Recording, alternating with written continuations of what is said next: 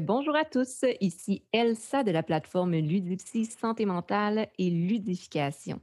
Et aujourd'hui, pour ce podcast, j'ai vraiment le plaisir de collaborer, de discuter avec deux euh, invités euh, spéciaux. Il s'agit de Julien Chaudet et de Brigitte Chaudet. Donc, euh, Julien, de son côté, qui est informaticien, programmeur et bien sûr créateur de jeux. Et Madame Brigitte Chaudet, qui est une professeure retraitée. Les deux ensemble ont collaboré, donc c'est un projet familial très intéressant. Ils ont collaboré ensemble pour euh, créer la forêt de Pago. La forêt de Pago, qu'est-ce que c'est? C'est un jeu euh, pédagogique, donc une trilogie.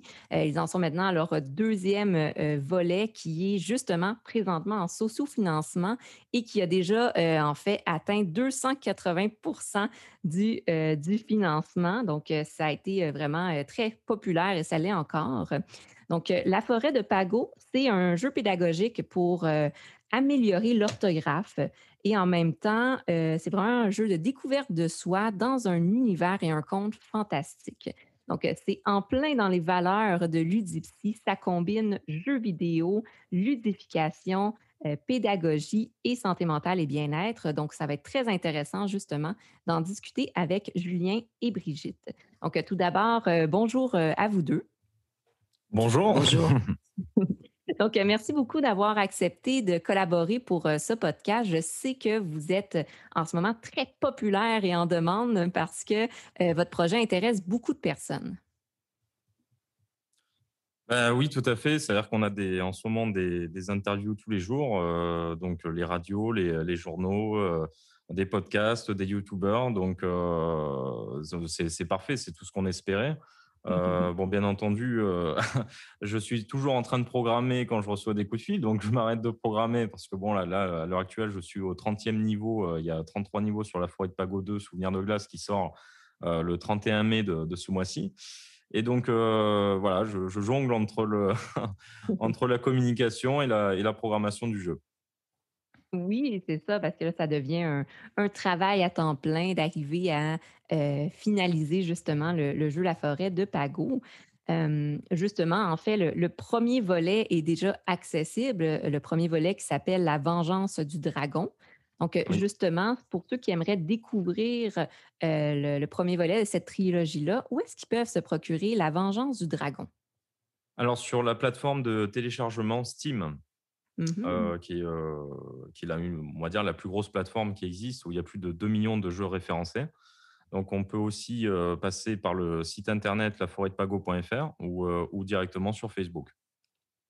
Oui, effectivement. Puis justement, en ce moment, je suis sur la page La forêt de Pago, la vengeance du dragon sur Steam. Puis on voit qu'on peut voir justement des images, des extraits vidéo aussi euh, très intéressant. Et le jeu, bon, en ce moment, est euh, très accessible aussi au niveau euh, du, prix. donc, vous allez pouvoir voir, si vous voulez voir en ce moment, vous avez le visuel sur la forêt de Pago, la vengeance du dragon. Il y a également un autre jeu que vous avez fait qui est dans l'univers de la forêt de Pago qui s'appelle Tower Defense. Qu'est-ce que c'est exactement Tower Defense? Alors, Pago Forest Tower Defense, c'est un jeu de réflexion euh, stratégique.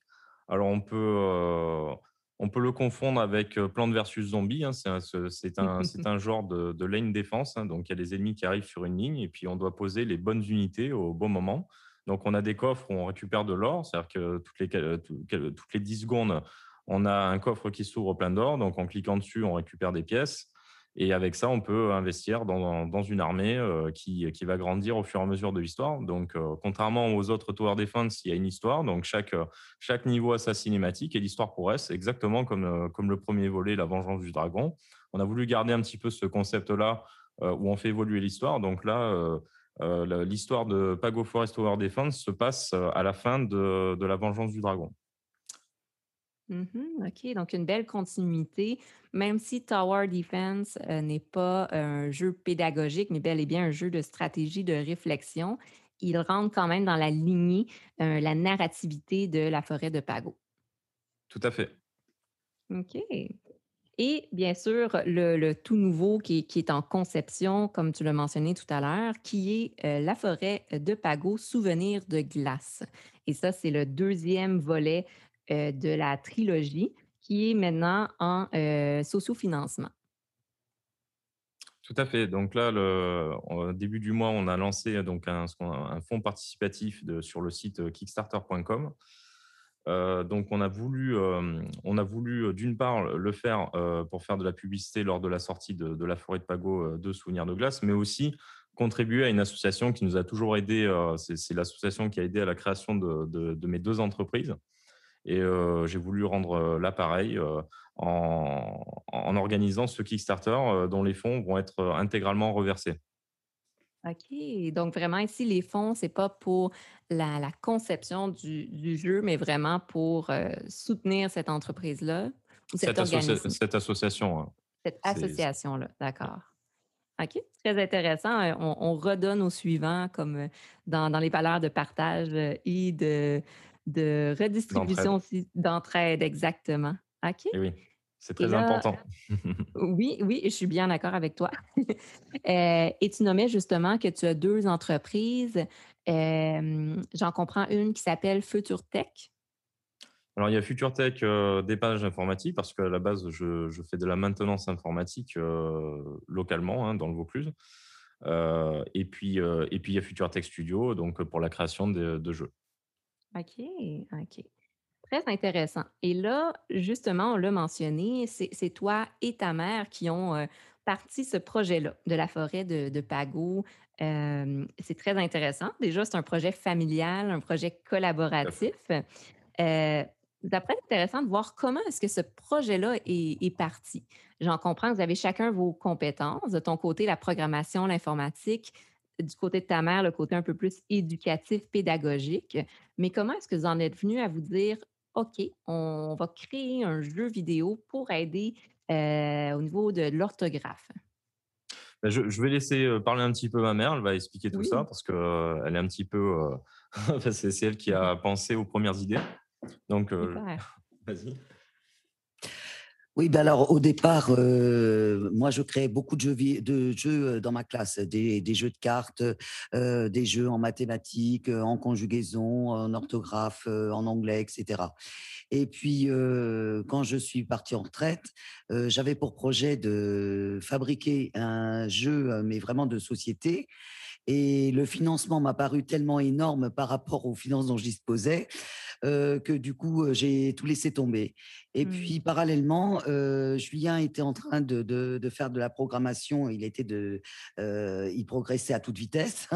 Mmh. Et, et, il m'a proposé, quand il a, il a vu mes jeux, il, il m'a pro, proposé de, de faire un jeu commun et de travailler en commun. Et donc, c'est parti de là. Voilà. OK, très intéressant. Donc, j'en comprends de votre côté au niveau de l'enseignement. Déjà, vous aviez cet intérêt-là pour l'utilisation des jeux dans votre pratique. Oui, parce que c'est très important, parce que c'est une motivation pour les enfants. Mmh un, jeu, enfin un, cours entièrement magistral, ça, ça, les ennuie. les générations actuelles, c'est encore plus, plus marqué encore que les enfants, que, que les élèves que j'ai eus. Mmh. Ils ont absolument besoin du jeu pour, pour avancer.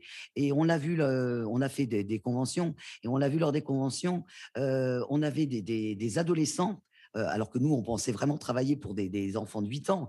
Et on a mmh. eu des adolescents qui sont venus euh, au stand et qui sont venus plusieurs fois jusqu'à temps qu'ils aient terminé le jeu. Ils ont fait venir des amis à eux. Enfin bon, ça a été, euh, pour nous, ça a été vraiment une révélation parce qu'on s'est aperçu que ça marchait. Vraiment, ils étaient motivés. on a, je me souviens notamment d'un d'un jeune garçon, un adolescent qui devait avoir peut-être 14-15 ans, et il était vraiment en grande difficulté orthographique. Et il est venu, et au départ, il faisait beaucoup de fautes, beaucoup de fautes. Et quand mmh. on fait beaucoup de fautes, le problème, c'est qu'on est obligé de refaire le niveau. à partir de trois fautes, on refait le niveau. Et mmh. du coup, bon, il recommençait, il recommençait. Et il y a un moment donné, on a été obligé de lui dire, bon, écoute, écoute, laisse un peu la place aux autres parce que c'est pas possible. tu, restes trop longtemps. Et alors, il a dit, mais je reviendrai tout à l'heure. Et effectivement, il est revenu. Et à la fin du week-end, puisqu'on a passé un week-end entier en convention, et à la fin du week-end, vraiment, il est allé au bout de l'histoire et il amenait, il amenait ses copains et ses copines. Donc c'était le, but était atteint, quoi. C'est pas le seul d'ailleurs. Hein. Il y, en a eu plusieurs qui ont fini pendant cette convention, qui ont fini le jeu. Il y avait aussi un couple d'adolescents. Alors c'est ça qui est intéressant, c'est que mmh. c'est que ça plaît aussi, bah, par exemple, tous les fans de manga parce que c'est un style bien particulier. La mmh forêt de Pago, c'est ce qu'on appelle le style chibi. Et ça, bon, mmh les, les amateurs de manga connaissent très bien. Mmh et, ils s'y retrouvent complètement parce que bon, après on est on est quand même des gros fans de bon bah, de Seigneur des Anneaux, Harry Potter, Game of Thrones. Voilà, moi j'ai été éduqué avec Final Fantasy VII hein, mmh sur sur PlayStation 1, le voilà le tout premier à être sorti sur sur PlayStation. Et on a repris quand même pas mal de codes, on va dire du, du conte Heroic Fantasy. Et ça, ça, mmh ça plaît beaucoup. En plus, le l'histoire et bon, il y a des de temps en temps, il y a surtout dans l'épisode 2 on a pas mal de, blagues. Euh, il y, a, plusieurs degrés. Ça veut dire que ça peut faire rigoler euh, des jeunes comme, euh, comme des plus grands, voire même des adultes. Donc ça intéresse un petit peu tout le monde en fait. En termes de scénario, de dialogue, ça, a quand même une large portée. OK. Et là, c'est très intéressant parce que vous venez, tu viens de mentionner en fait quelque chose très intéressant que j'ai remarqué. Justement, c'est la, qualité graphique et le style graphique des personnages qui est très, très manga, justement. On parle de chibi. Pour ceux qui ne savent pas qu'est-ce que c'est, c'est, disons, des petits personnages qui sont très mignons, donc avec des gros yeux, des petits visages ronds, tout petits. Donc, ça vient chercher un côté très, très cute, très mmh intéressant, très animé. Et bien mmh sûr, ben, pour tous les fans de manga, d'anime, déjà, il y a ce sentiment-là d'appartenance et d'intérêt à jouer au jeu La forêt de Pago parce que les personnages ont ce, style-là graphique. Est-ce que c'était déjà réfléchi dans la conception du jeu ou c'est ah, apparu un peu. Ah non, non, non, c'est pas du tout un hasard. Euh, justement, je parlais de Final Fantasy VII euh, tout à l'heure et c'est euh, un Sishibi. Alors, Sishibi, c'est petit, petit corps, grosse tête. Et mmh c'est vraiment ce qui caractérise le mieux, avec des grands yeux, bon, comme dans les mangas. Et, et, moi qui suis. Je mets toujours ma patte, on va dire, graphique dans tout ce que je fais. Et, mmh et pour moi, c'était important de garder cette dimension-là, de faire un gros clin d'œil à FF7 que j'ai adoré à l'époque. Et je voulais que les gens, quand, ils jouent à, notre jeu, puissent vraiment se, souvenir. Et par exemple, moi, j'ai 34 ans et je sais qu'il y, a, voilà, il y a pas mal de gens qui ont joué à mon jeu, qui ont à peu près mon âge, et ils m'ont mmh dit Waouh, ça fait tellement penser à du, du FF7. Et, mais après, on a, voilà, même si on va puiser quand même dans nos ressources un petit peu dans, notre expérience vidéoludique, on a quand même inventé un scénario quand même assez original. Mmh exactement. Puis j'imagine c'est ça qui fait la force en fait du jeu, c'est cette combinaison-là de passion, de savoir, de connaissance entre toi et, et ta mère et Brigitte. Vous avez chacun mélangé vos expertises ensemble et le résultat est très, je le nommais ainsi, très attirant pour les enfants, adolescents et adultes. Et là, vous l'avez bien mentionné, souvent, qu'est-ce qui détermine qu'un jeu est bien réussi, c'est est-ce que les jeunes ou adolescents sont motivés à y jouer et à continuer d'y jouer, donc à s'engager dans le jeu. Et là, j'en comprends qu'à travers les tests, les playtests que vous avez faits, euh, vraiment, les adolescents et les enfants étaient motivés à continuer d'y jouer. Tout à fait. On a attisé leur curiosité, en tout cas. Exactement. Puis ça, euh, sûrement que, Brigitte va, va, savoir ça, mais que c'est souvent difficile d'aller chercher l'intérêt et la motivation des jeunes. C'est bah, notre but ultime. Hein. pour nous, c'est une croisade.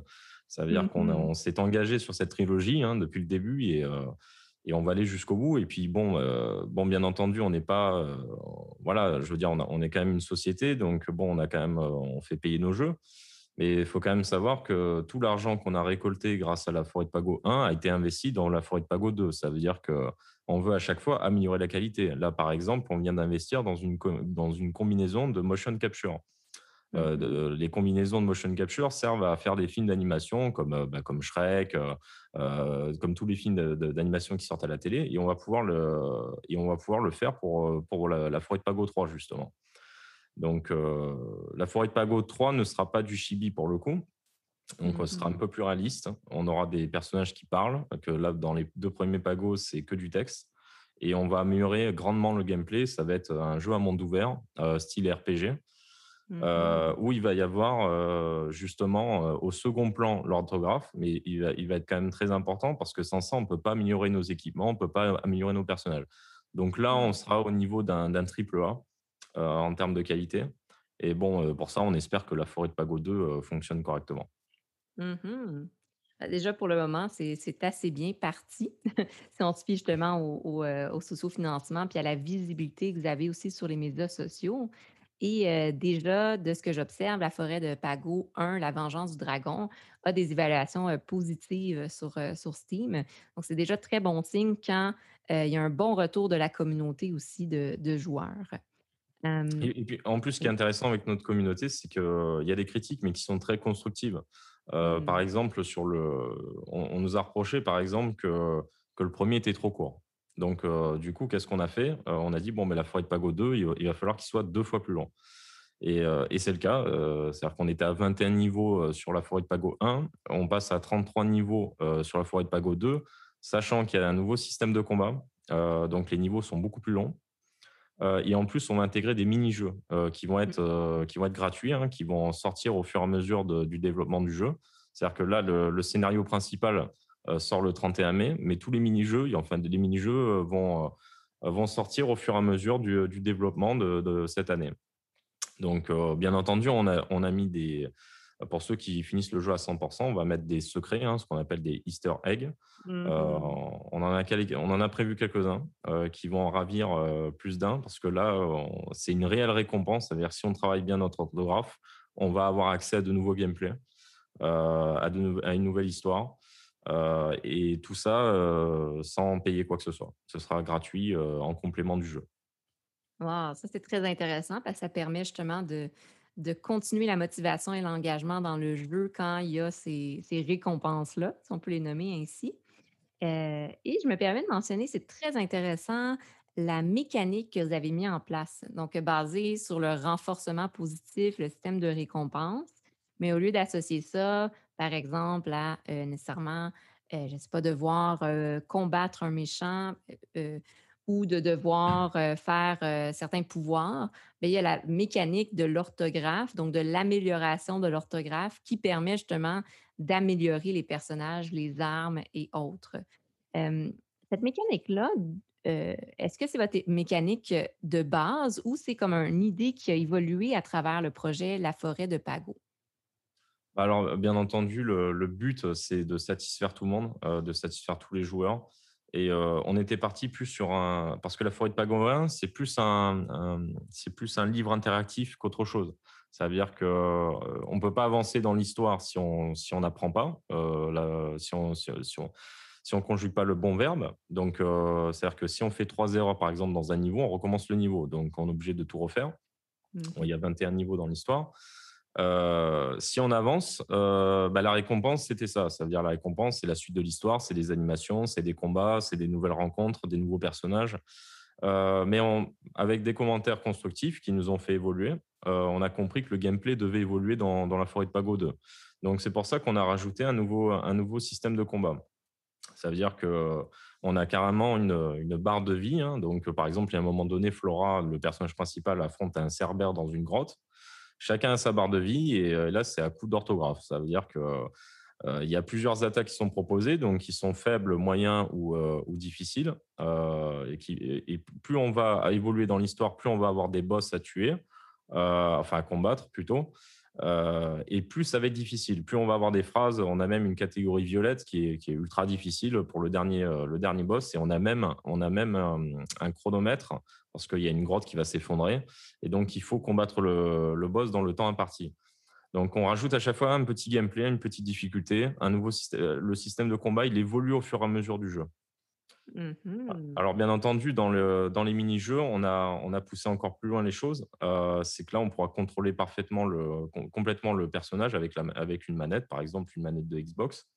Et là, on sera plus dans un, voilà, dans, dans un monde ouvert. On pourra parler aux gens un petit peu à la manière de Final Fantasy. Donc, mais ça, ce sera vraiment la récompense parce que dans les 33 niveaux, si on ne fait pas de faute, on gagne des étoiles à la fin du niveau. Si on, a, si on fait zéro faute, on gagne trois étoiles. Et il y a 100 étoiles qui sont réparties dans tout le jeu. Si, plus, on, plus on a d'étoiles, plus on déverrouille des mini-jeux et plus on va déverrouiller du gameplay.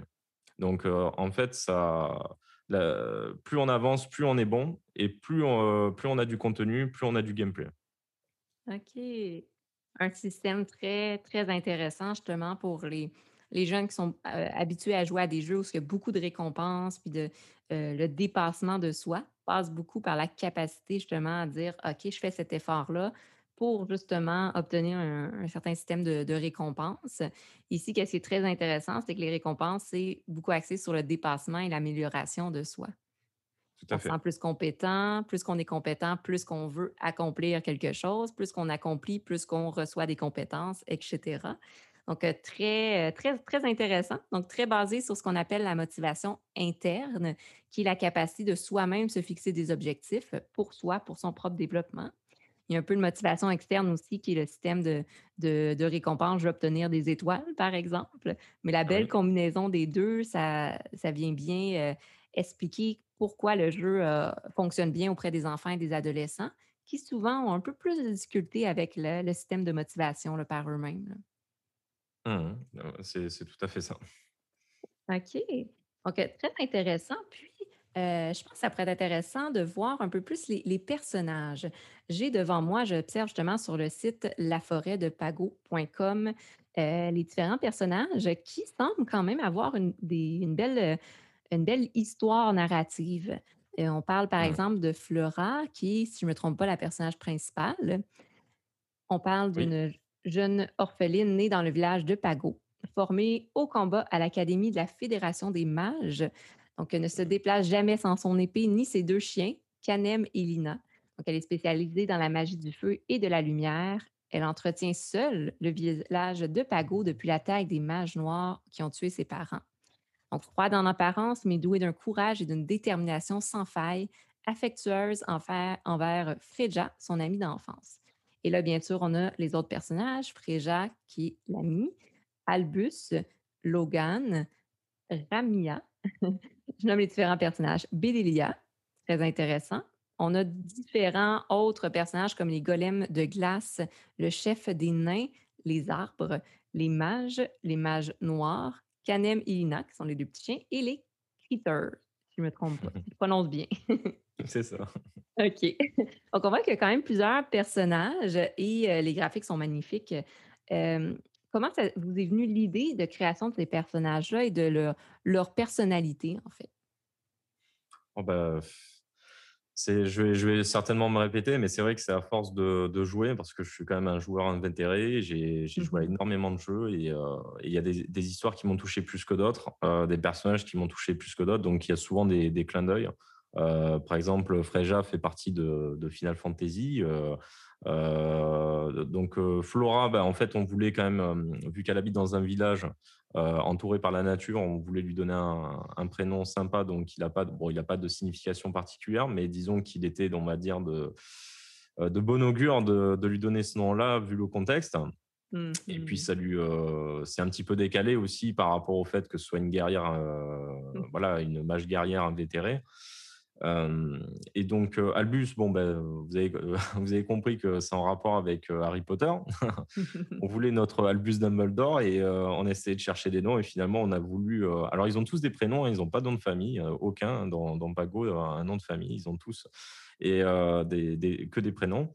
Alors, par contre, il y a, y a de, ben, en fait, il y a des, des, noms qui ont des références. Par exemple, Pago, ça veut dire village. Voilà. Donc, euh, on a les critters qui sont des, ça veut dire bestioles en, latin. Mmh.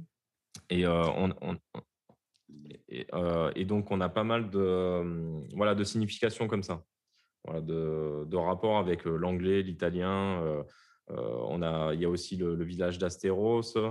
le Nova, bon, qui veut dire nouveau, donc qui est une, une cité, on va dire, moderne de, des, des mages, donc où il y a mmh. justement la fédération des mages. Donc ça, on va en savoir plus justement sur la forêt de Pago 2, Souvenir de glace. On en parle dans le premier, dans le premier jeu, mais on approfondit vraiment dans le deuxième. C'est-à-dire que le deuxième est gorgé euh, euh, et, euh, au niveau de l'histoire, est beaucoup plus fourni. Les dialogues sont beaucoup plus travaillés que le mmh. premier. Le, premier sert vraiment de base à l'histoire. OK, OK. Donc, je trouve ça très intéressant que, comme tu l'as mentionné, que l'histoire aussi évolue et la, en fait, la mécanique de jeu évolue à travers les, la trilogie. Donc, le premier jeu est très narratif, un peu plus linéaire, tandis que le deuxième va déjà avoir une mécanique de jeu un peu plus interactive et que là, déjà pour le troisième, vous avez prévu un style de jeu différent, un style graphique différent aussi. Donc, à travers la trilogie, il y a aussi cette évolution-là dans mmh. le, game design et le gameplay euh, qui peut rendre ça aussi euh, euh, plus adapté aussi, j'en comprends, à, la, au style de jeu qui est, qui est, apprécié par les joueurs, par les jeunes, mais également qui permet de sentir le sentiment de, dépassement de soi, d'évolution aussi à travers le jeu. Mmh bah, je vais donner un exemple. Par exemple, Bal, qui est le chef des mages noirs, hein, donc qui est le grand méchant de, la forêt de Pago 2. Mmh euh, il a ses sbires, hein, donc les mages noirs qui, l'assistent, hein, parce qu'ils essayent de, déchiffrer des inscriptions pour faire fonctionner une machine. Bon, après, je ne vais pas tout spoiler, mais euh, il a tendance à, crier un petit peu sur, euh, sur, ses, sur, ses, sur ses sbires. Et, ils finissent par répondre 35 heures, c'est déjà trop. Enfin, c'est des petites blagues qui font référence, qui, qui remet un pied sur terre. Euh, voilà, donc euh, il y, a quelques petites, euh, voilà, quelques petites blagounettes par-ci par-là qui, qui permettent de faire le lien avec notre réalité. Bon, on a des, quelques phrases clés, quelques phrases cultes qu'on retrouve dans certains films qu'on a vus. Oui, c'est ça. J'en comprends qu'une partie aussi intéressante de la forêt de Pago, c'est l'utilisation de l'humour, un humour associé à des références cinématographiques ou de la culture populaire et qui viennent amener aussi un aspect très léger et ludique au jeu. Donc, c'est pas juste un jeu pédagogique, mais un aspect très amusant. c'est axé sur le plaisir, en fait, d'apprendre. Tout à fait. Et puis l'histoire, l'histoire vous vous en vous, ça veut dire qu'à partir de quelques niveaux, vous allez, euh, vous allez rentrer dedans euh, tout de suite. Et, surtout, c'est par rapport au premier, on est vraiment dans la description. Les, cinq premiers niveaux, c'est en rapport avec l'environnement, beaucoup de descriptions. Et sur le 2, on part tout de suite euh, sur l'action. Et, donc, on a, je pense qu'on on a vraiment évolué ce, côté-là, ce côté immersif. dans, dans, la forêt de Pago 2, en fait, les, Flora, donc, elle, elle est âgée de 14 ans, donc elle a 10 ans de moins avec sa copine Freja, ils vont justement à l'académie de la Fédération des mages, donc à Nova, euh, pour apprendre euh, la magie, pour apprendre à être une guerrière, pour, euh, et puis en même temps certaines valeurs, parce que la forêt de Pagos, c'est pas uniquement des combats et de la magie, mais c'est aussi l'apprentissage de certains principes moraux. Mmh. On retrouve des valeurs comme l'empathie, la volonté, le courage, la, la, générosité on va, on va retrouver tout un, tout un tas de valeurs euh, derrière. On a aussi des cours, des cours de magie. Euh, on a par exemple un moment donné où euh, ils atterrissent chez l'alchimiste et il leur prépare une potion magique qui envoie des araignées un petit peu partout pour leur faire peur. Enfin voilà, pour leur dire bon ben l'alchimie, bon c'est pas juste de la rigolade. Voilà mmh. donc et on, va passer justement, c'est un petit peu l'ambiance qu'on retrouve euh, dans Harry Potter euh, quand ils sont à l'école des sorciers dans le premier volet. On va retrouver vraiment mmh. cette dimension-là dans, dans, les, dans les premiers niveaux. Et après, bon, ben, les golems et les mages noirs vont s'allier. Bon, ça va commencer à s'organiser. Et puis, il va y avoir des combats qui vont. L'histoire va passer d'un côté euh, très plaisant à quelque chose de beaucoup plus sérieux. Et bon, après, je ne vais, pas, vais pas raconter la suite parce que le but, c'est quand même de pouvoir le, y jouer. Mais disons que c'est voilà, il y a pas mal de situations qui vont évoluer dans le jeu et il y a pas mal, il y a plusieurs années qui vont se passer. Il y a dix ans qui se passent en fait entre le début du jeu et la fin du jeu. Donc, il se passe mmh. beaucoup de choses. OK, très intéressant justement. cette évolution-là que souvent les, les jeunes euh, et même adolescents se, sentent un peu comme ça. Hein. Les choses évoluent rapidement, il faut qu'ils s'adaptent aussi aux changements. Euh, donc, euh, il y a un beau sentiment d'identification et un sentiment d'appartenance qui peut évoluer, aussi à travers la trilogie de La forêt de Pago. Euh, et j'aime bien poser cette question aux concepteurs de jeux, euh, qui en fait, euh, c'est quoi que vous êtes le plus fier d'avoir accompli à travers La forêt de Pago? Les, les différents jeux, en fait, les trois jeux que- qui sont en, en développement ou que vous avez sortis, pour le moment, quelle est votre plus grande fierté? Bah, je dirais pas Go 2 sans hésiter parce que euh, il est, il est beaucoup plus travaillé. Euh, l'histoire est beaucoup plus intéressante. On arrive vraiment dans la profondeur des personnages et leur personnalité. Donc, euh, je dirais que c'est le deuxième qui est bon, qui est pas encore sorti. Mais euh, c'est là où on a passé le plus de temps. C'est celui qui demande le plus d'investissement, que ce soit personnel ou financier. Euh, on, y a mis un peu toutes nos tripes dans, ce jeu. Donc, euh, je vais dire, si, je dois être fier d'un de mes jeux, ce sera celui-là. OK. Puis, inversement, est-ce que vous avez rencontré certaines difficultés ou obstacles dans la conception de, des jeux? Bah, il y en a toujours. Bah, étant donné que je suis autodidacte et que j'ai démarré, bon, j'ai pas fait d'études euh, comme certains, et puis je suis obligé d'apprendre tous les métiers. hein. Je, je suis passé par Mm. l'infographiste 2D, infographiste 3D, euh, animateur 3D. Euh, je m'occupe à la fois du scénario, euh, des musiques, euh, de, des environnements, de tout ce qui est level design, character design. Donc, euh, finalement, dès que bah, la difficulté, c'est quand on a décidé de faire quelque chose et que même si on ne sait pas le faire, on s'y on s'y est engagé dans sa tête et il faut aller jusqu'au bout. C'est, il faut trouver des solutions. Donc, euh, bon, il y a des moments, bah, je suis quelques tutoriels parce que je suis un petit peu paumé. Mhm. Euh, on ne sait jamais tout hein, sur, euh, sur ce genre de logiciel. hein. Moi, je travaille avec un moteur connu, un, un moteur 3D extrêmement connu, mais il y Mhm. a toujours quelque chose à découvrir. Il y a toujours des choses à faire. Le jeu n'est jamais parfait, donc on n'est jamais pleinement satisfait de ces jeux. Euh, et euh, il y a un moment donné, il faut savoir dire stop. Voilà. Et disons que la difficulté, elle est, elle est là aussi. C'est que si on, si on est vraiment, si on est perfectionniste et qu'on euh, on sort jamais notre jeu, c'est le, le- c'est le Mm. risque. Donc il y a des moments, il faut savoir dire stop. C'est voilà, c'est bien. Voilà, c'est bien. euh, euh, voilà, parce que on va relancer le niveau, on va se dire ouais, mais si, si je le faisais plutôt comme ça, euh, euh, l'animation là, elle a un petit peu dératé, je voilà. Et c'est, on va dire, c'est le, c'est le piège. C'est le piège. Il y a Mhm. beaucoup de gens qui, euh, qui ont des projets euh, de, de jeux, et, mais qui, euh, il y en a, ça fait 10 ans qu'ils travaillent dessus, ils ne le sortiront jamais parce que c'est c'est le gros problème. Il y a des moments où il faut savoir s'imposer des limites. Donc ça, on peut dire que c'est une grosse difficulté mentale, on va dire, de, de, de savoir dire stop aussi. Mhm, effectivement. Et c'est un très bon conseil que, que tu suggères également, d'être capable de se mettre une limite et de dire la perfection n'existe pas. Et à un moment donné aussi, il faut sortir son jeu pour que les joueurs puissent le tester et faire des commentaires constructifs aussi. C'est comme ça qu'on s'améliore et que le prochain jeu est encore mieux. Mais il faut être capable aussi de se dire stop, c'est suffisant. Je dois, le, le- je dois faire quelque chose avec ce jeu-là, sinon euh, ça reste un projet qui, qui n'est jamais terminé. Et en, en plus de ça, je veux dire, euh, bon, il y a, y des, com- il y a des commentaires qui sont tout à fait justifiés. D'ailleurs, c'est pour ça qu'on a fait des modifications. Mais des fois, on a des commentaires qui se contredisent. Des gens qui disent, euh, bon, il est trop court. Il y en a qui disent, il est trop long. Euh, Hmm. Enfin, je veux dire, c'est, on peut pas satisfaire tout le monde de toute manière. Il y a un moment donné, c'est quand même nous les créateurs, c'est nous les développeurs. Euh, il y a un moment donné, euh, c'est comme un tableau. euh, bon, je veux dire, si Van Gogh il, peint une toile et on lui dit ouais, mais le nez, je le verrai pas comme ça, ben, il va dire ouais, non, mais c'est mon œuvre, c'est tu l'aimes ou tu l'aimes pas.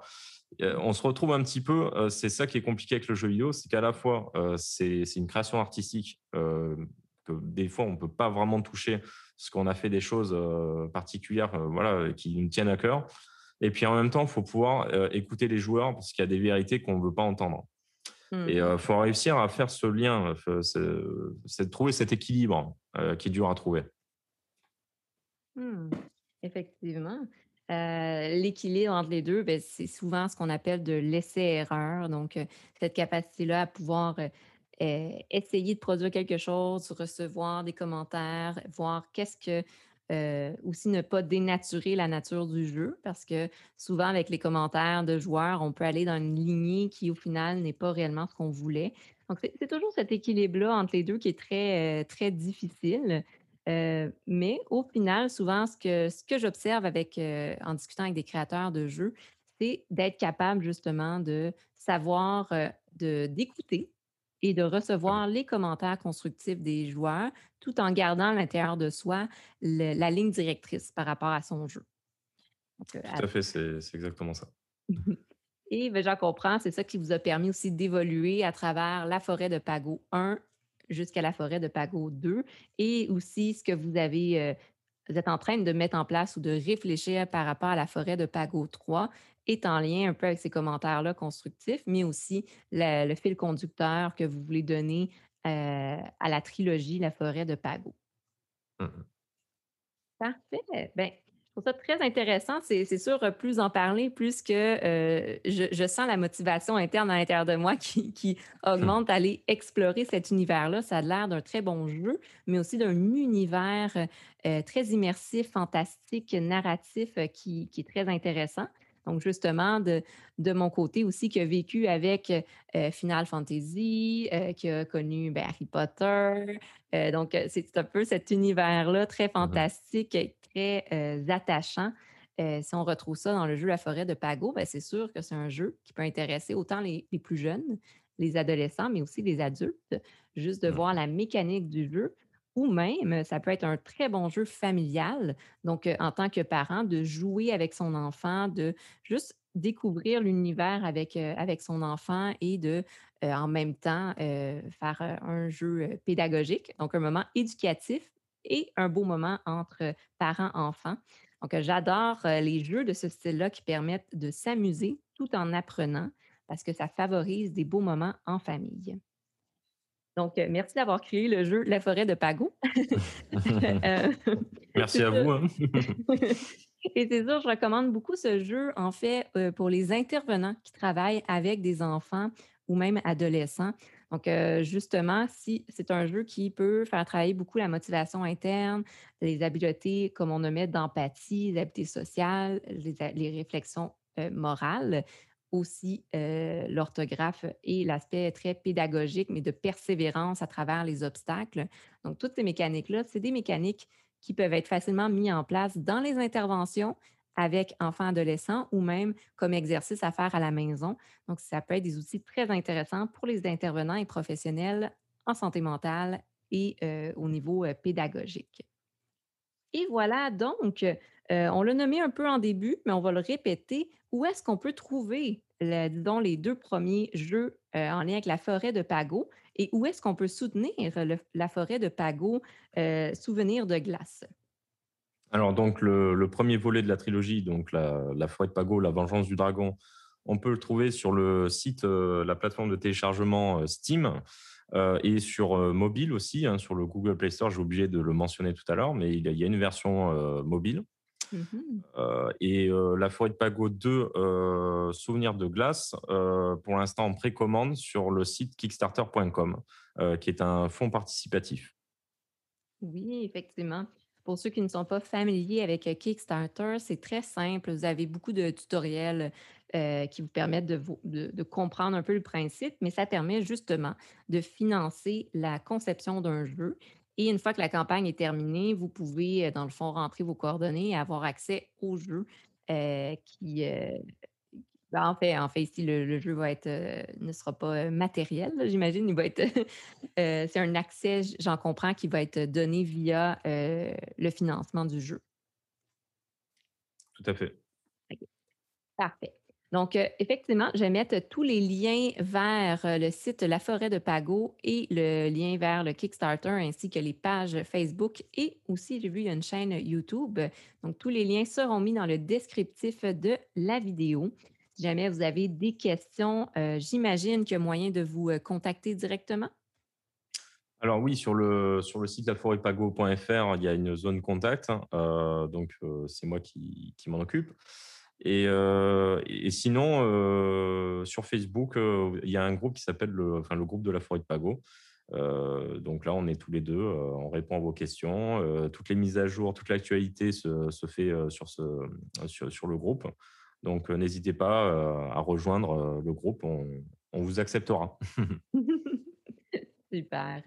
Donc, comme vous pouvez voir, il y a plusieurs manières de soutenir euh, la communauté, en fait, de la forêt de Pago, également soutenir les jeux. Je vous invite à aller voir sur Steam également pour aller tester la forêt de Pago 1, donc le, premier, La Vengeance du Dragon, ou le jeu euh, de stratégie de réflexion Tower Defense.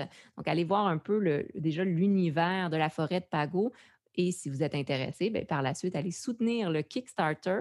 Euh, juste pour être sûr, le Kickstarter termine quelle date? Le, 26, 26 euh, mai. 26 mai. Donc, vous avez encore du temps pour aller explorer, découvrir cet univers.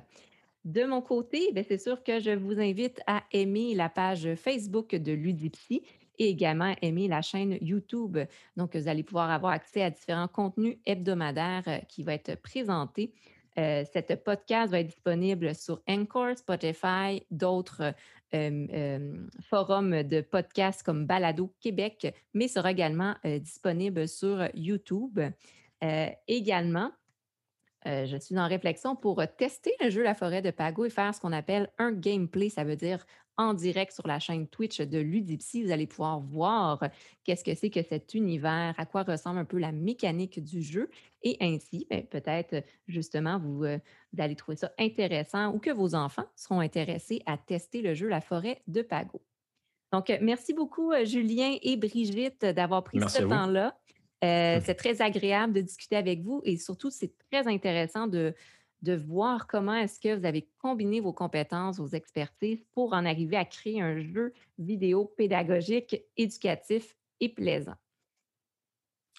Ben, merci pour votre soutien. Merci.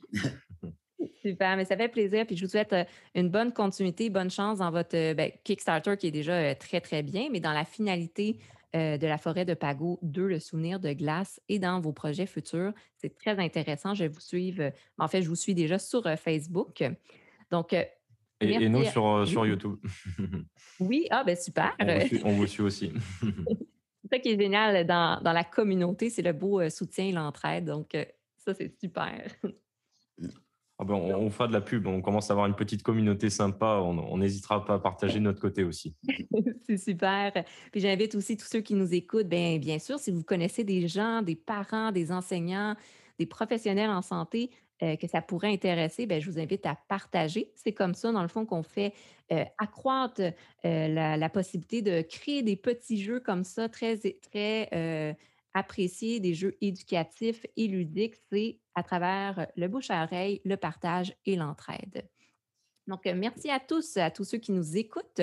Donc, euh, je vous souhaite de passer une belle journée, bon après-midi ou bonne soirée, dépendamment où vous êtes dans le monde. Et bien sûr, à la prochaine. Bye bye.